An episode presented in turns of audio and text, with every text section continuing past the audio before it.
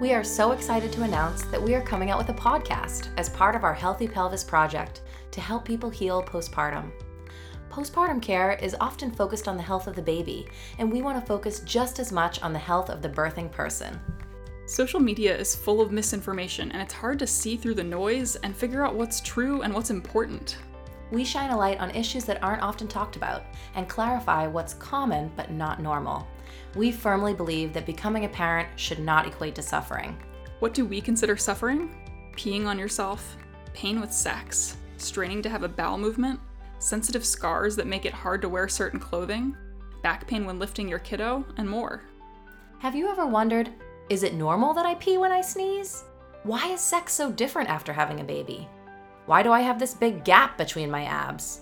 Why haven't I ever heard of pelvic floor physical therapy? Our goal is to take the shame out of caring for your private parts and give you the essentials to help you heal postpartum. Welcome to the Healthy Pelvis Podcast. Hi, I'm Dr. Alexandra DeGrotto, she, her.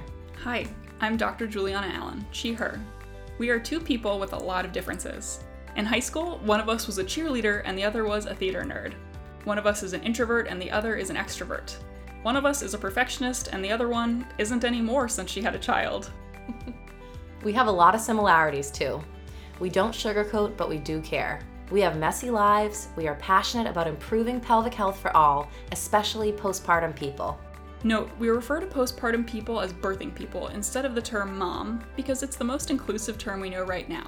If you identify with another term, substitute that in your mind and let us know. We love to learn.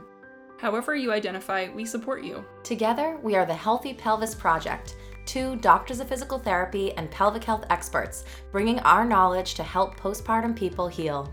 Just keep in mind that this is not a substitute for medical advice or individual evaluation and treatment. Welcome. So join us on July 20th for our first episode. And remember, leaking is not a lifestyle.